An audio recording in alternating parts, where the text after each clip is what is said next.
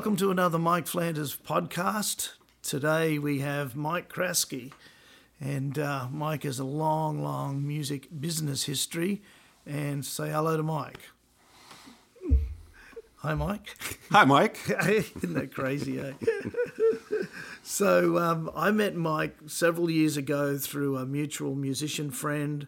Um, we've gone on to being friends and kicking around a lot of different balls. I've written uh, songs for artists that he's worked with and recorded singles and done all kinds of stuff. And, uh, you know, during the, um, you know, this whole podcasting involvement, I, I've tried to now make it interesting for people to listen and understand that, you know, who we are, what we're attached to, how the business has changed, how it's developing and um, it's interesting as you know you and I both are old enough to have sons and kids in business and I've watched my son and my kids now with you know how they're streaming and how they're listening and what's hot and what they're favoring. And now I don't know if you've even come across this TikTok thing that they're you know I mean I'm like what is this you know? Uh, and there's so many different um, people that oh don't do TikTok. Uh, um, you know, it's funny now how you see um, the kids um, and their involvement in the phone in your hand, and that is our format in a sense, isn't it? It's, it's it is. You know, it's now. I never thought after all these years that um, I would actually have an iPhone with my playlist and knowing how to add those songs. And now I've got all my favourite stuff. If I go for a walk or a jog and blah, blah, blah. You know, back, you know, we, we, we came from records and, and cassettes. Uh, I never had those eight tracks. Then CDs, you know. And now in this digital world, you know, we were starting to, you know, I came from analog tape to, um, you know, ADATs to that, obviously, you know. And I know radar was popular here in Nashville. I don't know if you ever worked on, you know, with in the studio where people were using radar, but I believe it was popular here. Um, we saw these Sony digital machines to now Pro Tools, and I don't know if you've seen what's happening with Pro Tools now. Universal Audio are coming out with their own DAW, and uh, so there's all this digital fighting over to the left. Um, but anyway, I'm kind of getting off track a little bit. This these advancements are just going crazy at the moment, and in our world, we're trying to, you know, provide our clients with, you know, some kind of service that is as professional as what we we used to, and we're trying to do it on a smaller budget. But in our minds, we are still where we used to be and we understand where the bar should be. I think that is the most difficult kind of place that it's put us in. Would you think? Uh, I, I think so, and I and I, I think it starts with uh, uh, the, the, how much the world has changed. Uh, the the world of, of the internet, the the world of of uh, uh, of, of streaming and social media platforms has uh, has done what I call the great democratization of music. Uh, there, there's an opportunity uh, for artists. Uh, to make a direct connection to consumers, where before the the only way to get to consumers were, were through uh, the primary gatekeepers. Uh, yeah. You needed to be signed to the label because uh, it was the way for you to uh, be able to amplify your message through uh, radio airplay that's predominantly controlled by the major labels. And the same with uh, with publicity. the years ago, the, you you lived for the opportunity to be on Oprah. You lived for the opportunity to be on Leno. Now there are so many platforms where you can at least get your voice out. Uh, the, the issue is how can you amplify your message in today's world uh, through all the white noise? Uh, with, with, this democratization has has has, uh, has, has eliminated filters, and, and, yeah. and, that's a challenge yeah. Uh, because uh, every, every, aspiring artist uh, believes that they are good enough, and, Yeah. and they're not. No. Uh, and, and, and that that that's uh, the challenges for those fans of music. Uh, the, the the discovery process is more challenging, Yeah. I think, than it used to be. I call it digital litter. Well, and, and and that's a good that's a good way to, to really describe it uh, because there is a lot of that, uh, and it's not to diminish uh, or or or, or uh, indemnify uh, th- these artists who are chasing their dreams. I applaud them all. Yeah, yeah, Uh, yeah, but yeah. but that's the challenge for us within the business.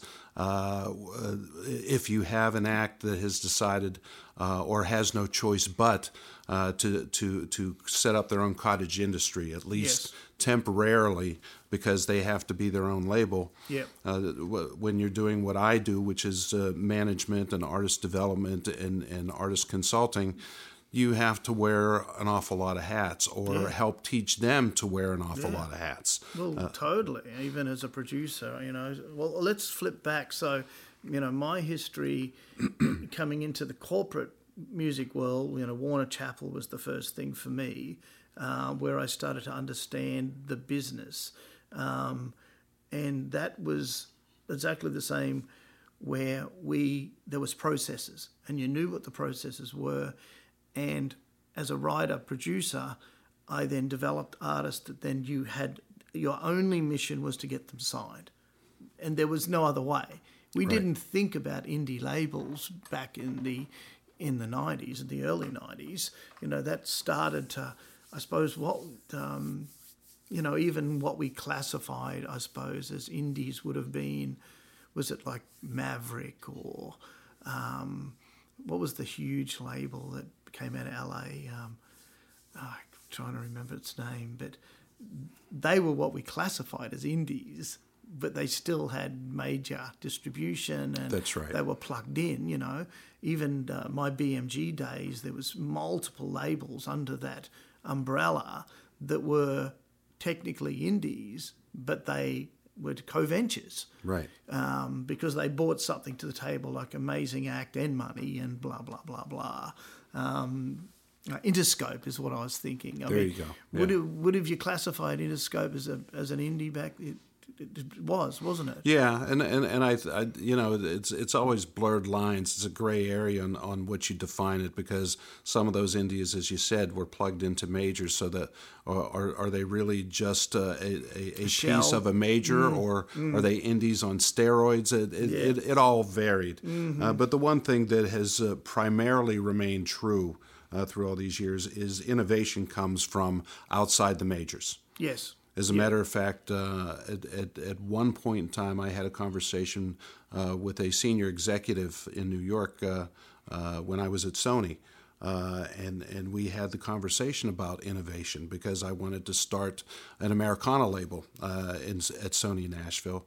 Uh, and, and his premise was simply this we don't have to do that because we let somebody else innovate and then we buy it. Yeah. Uh, and and that that's the truth of a lot of what happens with it, with the, the major labels is uh, it, and and I think what what what that means is there's always an importance to having uh, a healthy indie world uh, because that is yeah, that's where, where musical ground. Mm-hmm. innovation comes from. So But Sony is a funny thing because I mean I don't know how many years you spent there, but we'll dive into that. But Mottola once said, "I never have to really make a record if I don't want to, because they come across my desk every day, and they were records." right.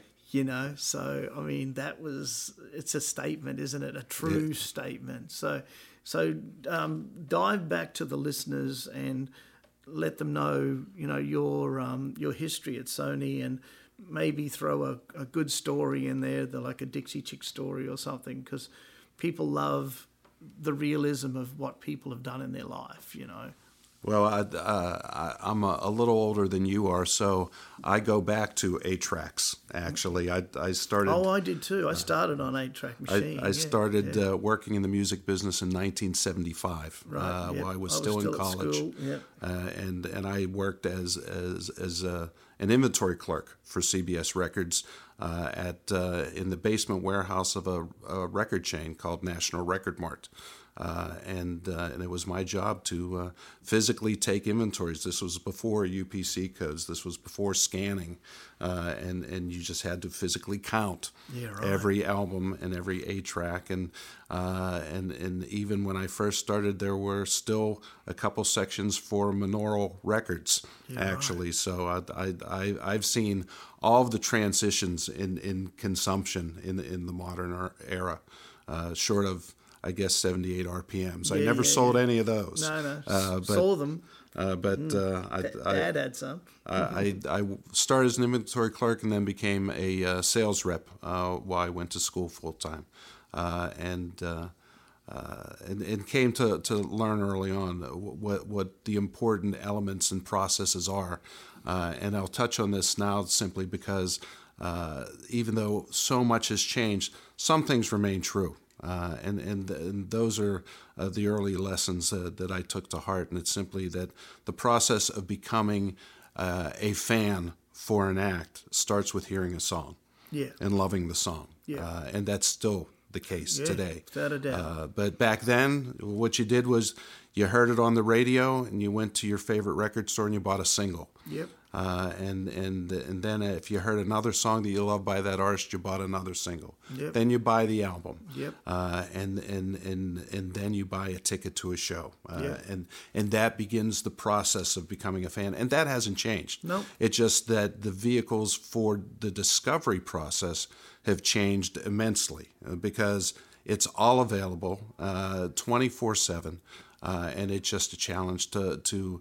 Uh, to go through the process to discover, but because in our eras when we began, you had top 40 radio and, and, and you had uh, you had uh, American Bandstand. You, and you know you, you had the Ed Sullivan Show. There there were very few vehicles, uh, so so the whole world uh, engaged in the same discovery process. Yeah, yeah, Uh, yeah. Now a lot of those things uh, are are minimalized or, or, or have disappeared uh, Yeah. and have been replaced by uh, a ton of different platforms. Uh, Yeah. But but back to my history, I, I ended up being a sales rep uh, uh, into the '80s, uh, and uh, uh, and then became a sales manager for CB, CBS Records, which became Sony.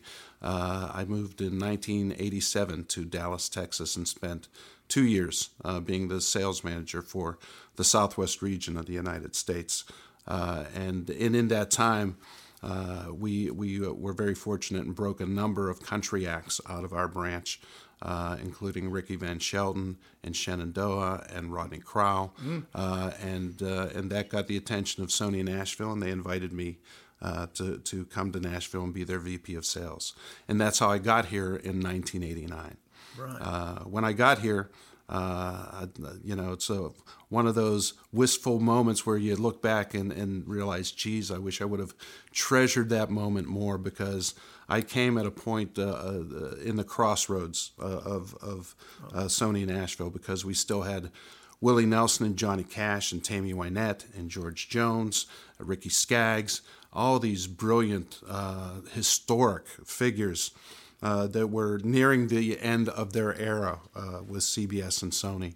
Uh, and, uh, and, and I wish I knew then what I knew now because I would have done so much more with Yeah, them, yeah, you yeah, know. yeah, yeah. Uh, but uh, from from 1989 to uh, uh, 2003, I worked at Sony Nashville, uh, eventually becoming the executive VP and general manager of uh, of the division, uh, and and had a just um, a, a blessing of a time uh, with the artists uh, with whom I had the opportunity to to work with them. Acts like uh, Dixie Chicks, uh, Montgomery Gentry, Mary Chapin Carpenter.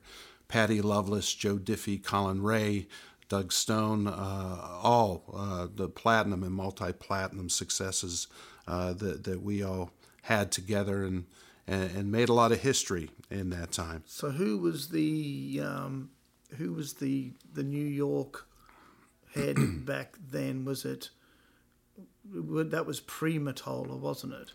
Uh, I, uh, I I'm trying to remember. It was mostly my era. There was mostly Mottola. Oh, Uh, really? Yeah.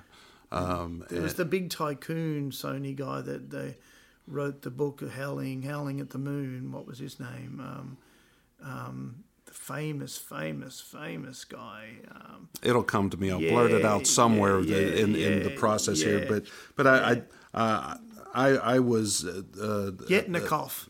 Walter Yetnikoff, yes, and and and I'd been in his office a couple of times when I first started there, but uh, it- my my um, my time in being the liaison to New York uh, as an executive in Nashville was very much more uh, the Tommy Mottola yeah, era. right, right. Uh, I, I think uh, I think people will find this a little bit uh, of interest. Uh, Tommy's number two guy uh, was more of a financial guy, but he, he was really really smart. And and I came to understand the culture of major labels in one meeting with him because he came into Nashville, and all the senior executives were in the room, and he looked at all of us and said, "Anytime there's a failure uh, with one of the acts that's been signed here, it's somebody's fault here in this room. Uh, if uh, if uh, the act should never been signed, then it's the fault of the label head and the, and the A and R staff. If the music wasn't right, it's the fault of the A and R staff. If the music was right and it didn't get played, it's the fault of the promotion team. Uh, and if they got the airplay and the music was right and it didn't sell, it wa it's the fault of marketing and sales. So it's going to be somebody's fault in this room. And I quickly realized that that defined the culture at major labels and created a situation where everyone was looking more to cover their butts than to uh, have a passion for the music and do everything they can to make it a success because they couldn't afford to have a failure put at their feet.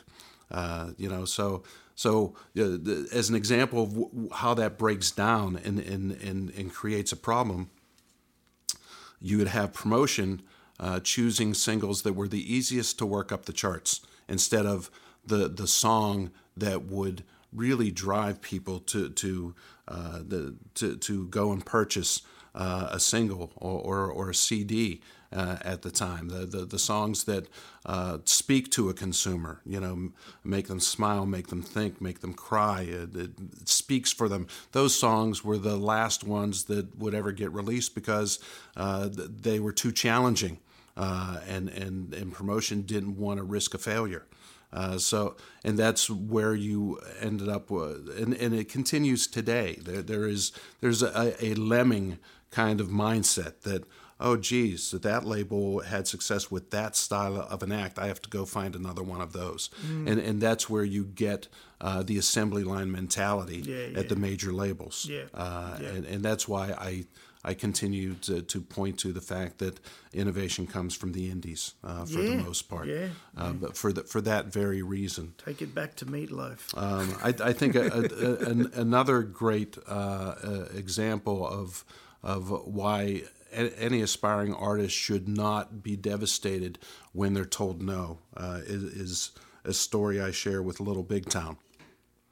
Little Big Town was signed uh, at Sony uh, in in the, the last years I was there, uh, and uh, and uh, Little Big Town chose to work with uh, the head of A and R as our producer, not because he was the best fit, but because they wanted to ensure that they would be a priority at the label. Uh, and and what was created uh, was more of a pop concoction uh, than it was uh, an album that was true to the the the vision that Little Big Town had for themselves. Uh, and because it was a pop concoction, everything that followed, so it would be consistent and congruent with the music, also came off like a pop concoction. And we spent over a million dollars on Little Big Town and uh, sold 15,000 units in the life of the record.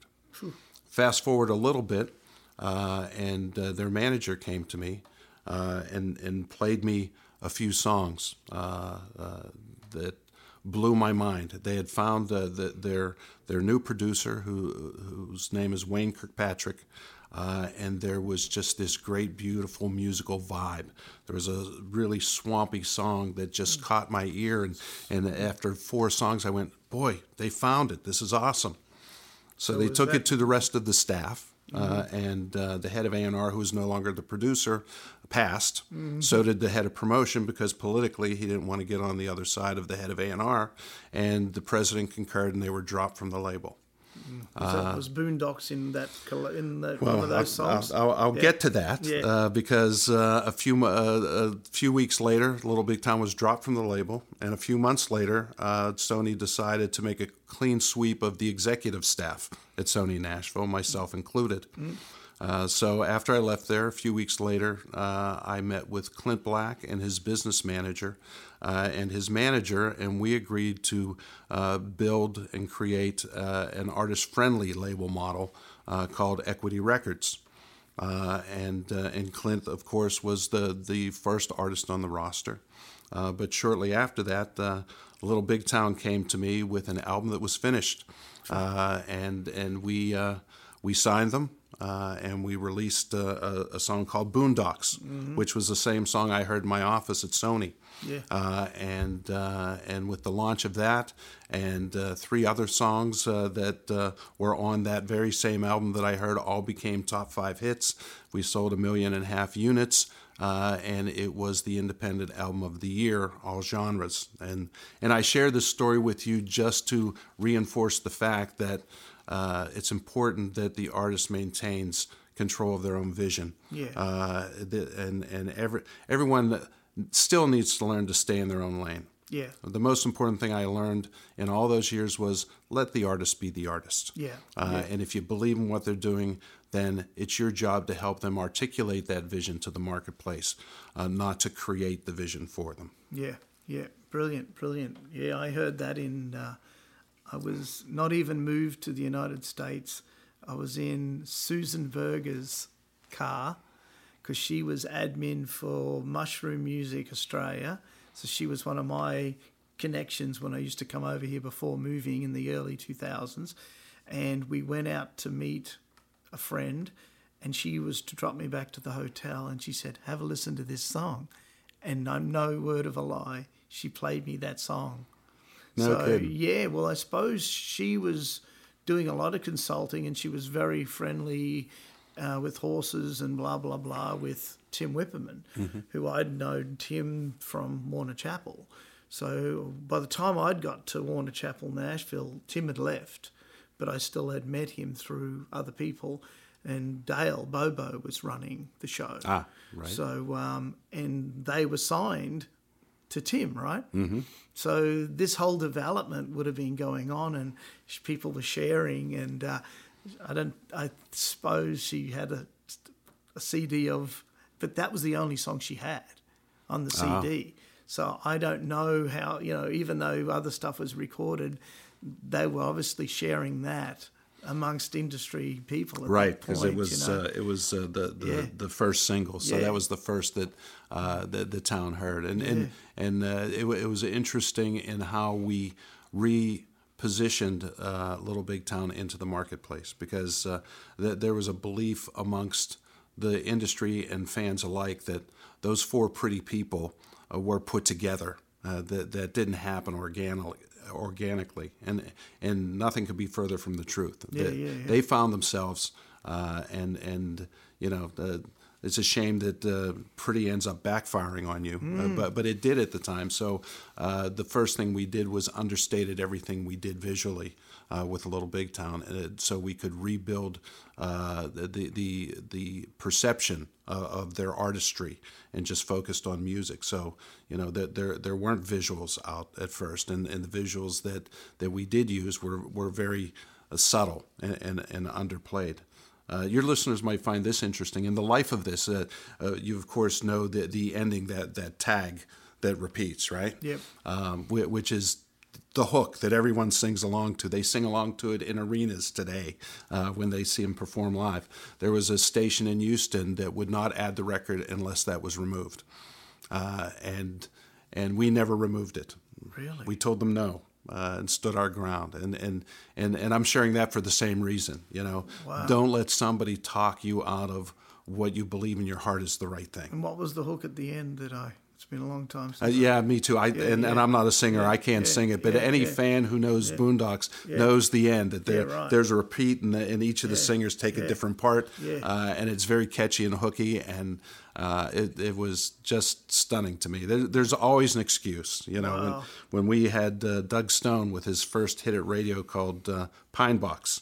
Um, uh, the the the the, uh, the hook talked about uh, uh, the coming home uh, the, in a pine box, uh, Yeah, and and there was one station that would not add the record because the one of their advertisers was a funeral director. Oh, wow. And, and Yeah, that that was their excuse. Yeah. Roughly, there's always an excuse. Uh, you know, Wow. uh, anyone in town knows who Jeffrey Steele is Yep. uh, because he's you know one of the most successful sing- uh, songwriters of all time. But before that, he was uh, the lead singer in a group called Boy Howdy, and after that, uh, we signed him at Sony uh, on the Monument label. He was supposed to be the follow up to Dixie Chicks. Uh, and uh, and and if you've never seen Jeffrey Stone, you get a chance, go. Yeah. Uh, he's he's the most exciting live act I had ever seen uh, to that point since Bruce Springsteen. Yeah, he is. Yeah. absolutely electric. He, he had star written all over him. So his first single that uh, was supposed to come out on uh, 9/11 uh, was, was called "Something in the Water."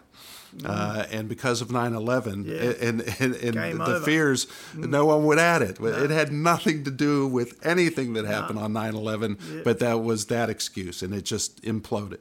Uh, so there, there's there's always those stories. Wow. Uh, but uh, uh, so Wow. Yeah, that's a that's that's incredible.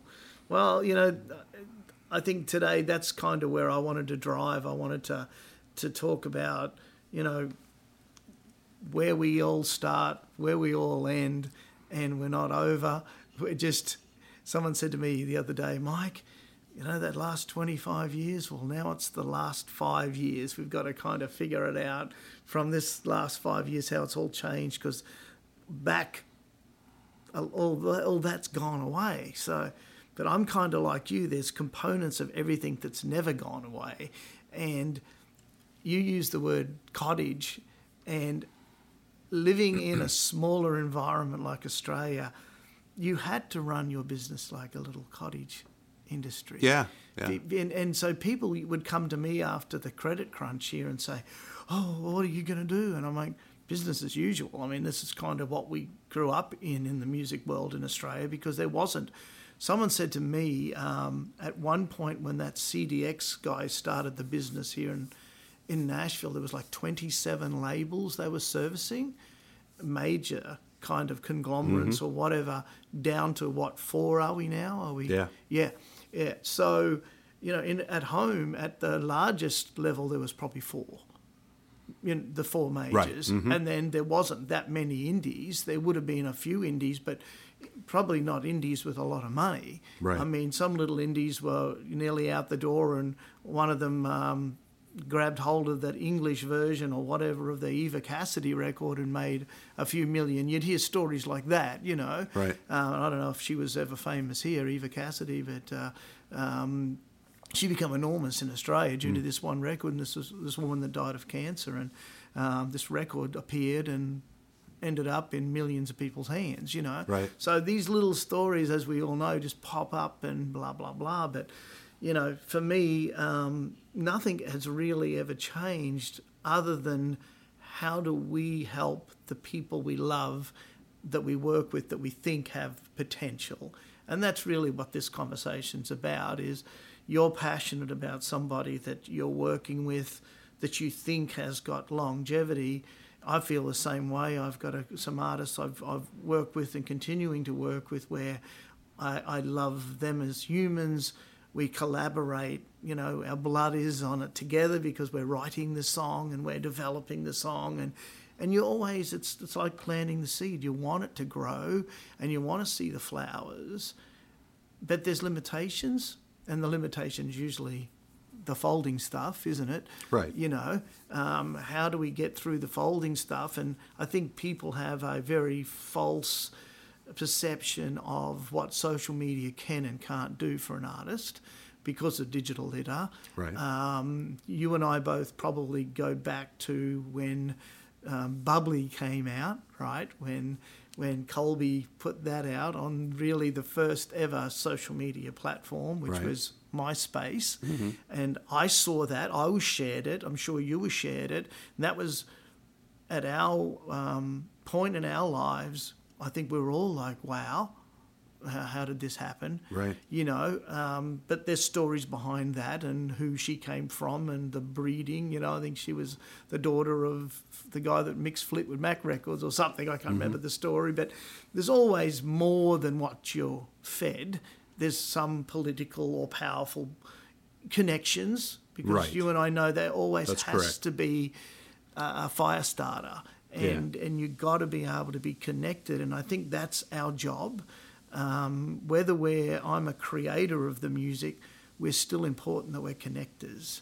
And I think that's what you've told the listeners today is, you know, if Little Big Town didn't come into the office and you didn't hear Boondocks, and then they didn't come back to you, it's all connection. You know, your connection at Sony changed their lives when Equity started. Right. It, it did, and and and I I think uh, uh, for for those that are listening to this podcast that are aspiring artists, uh, I I think. Uh, uh, yes, it's valuable to have representation, to have some people around you, uh, but uh, I, I think the most important thing you can do is is learn to do and do as much of it as you can yourself. First of all, uh, and and remember one thing that your fans are everything at, at the end of the day. Yeah. Uh, and, and, and, and if there is one thing that has changed dramatically from the time I started in the business to today, is the fans' relationship with the with the artist that they worship. Yeah. Uh, and, and I'll give you an example. And, and, and if there's anyone that uh, has been a client of mine, they've heard this story. But, but my, my religion was Bruce Springsteen. I, I thought the man was the greatest artist of all time. And he spoke to me uh, because I was living the life of, of what I heard on, on Wild Innocent and East Street Shuffle and Born to Run. Uh, the, the, the, those I listened to constantly. And, uh, and, and I understood that my relationship with Bruce Springsteen was simply this. Uh, whenever a new album came out, I would listen to it to death and, and accept the fact that I wouldn't hear any new material from my favorite artist for at least two years and probably longer. Uh, and, and, and I would uh, worship Bruce Springsteen from afar in the audience whenever he was up on stage. You know, today fans expect a direct one-on-one relationship uh, with uh, their artists, uh, and and if you as an artist are not catering to that, they're going to move on to another artist. So so that you have to understand that you know it's just not putting stuff out on social media. Uh, you have to understand that you're trying to make a connection, and when someone responds to you, put in the time and respond back.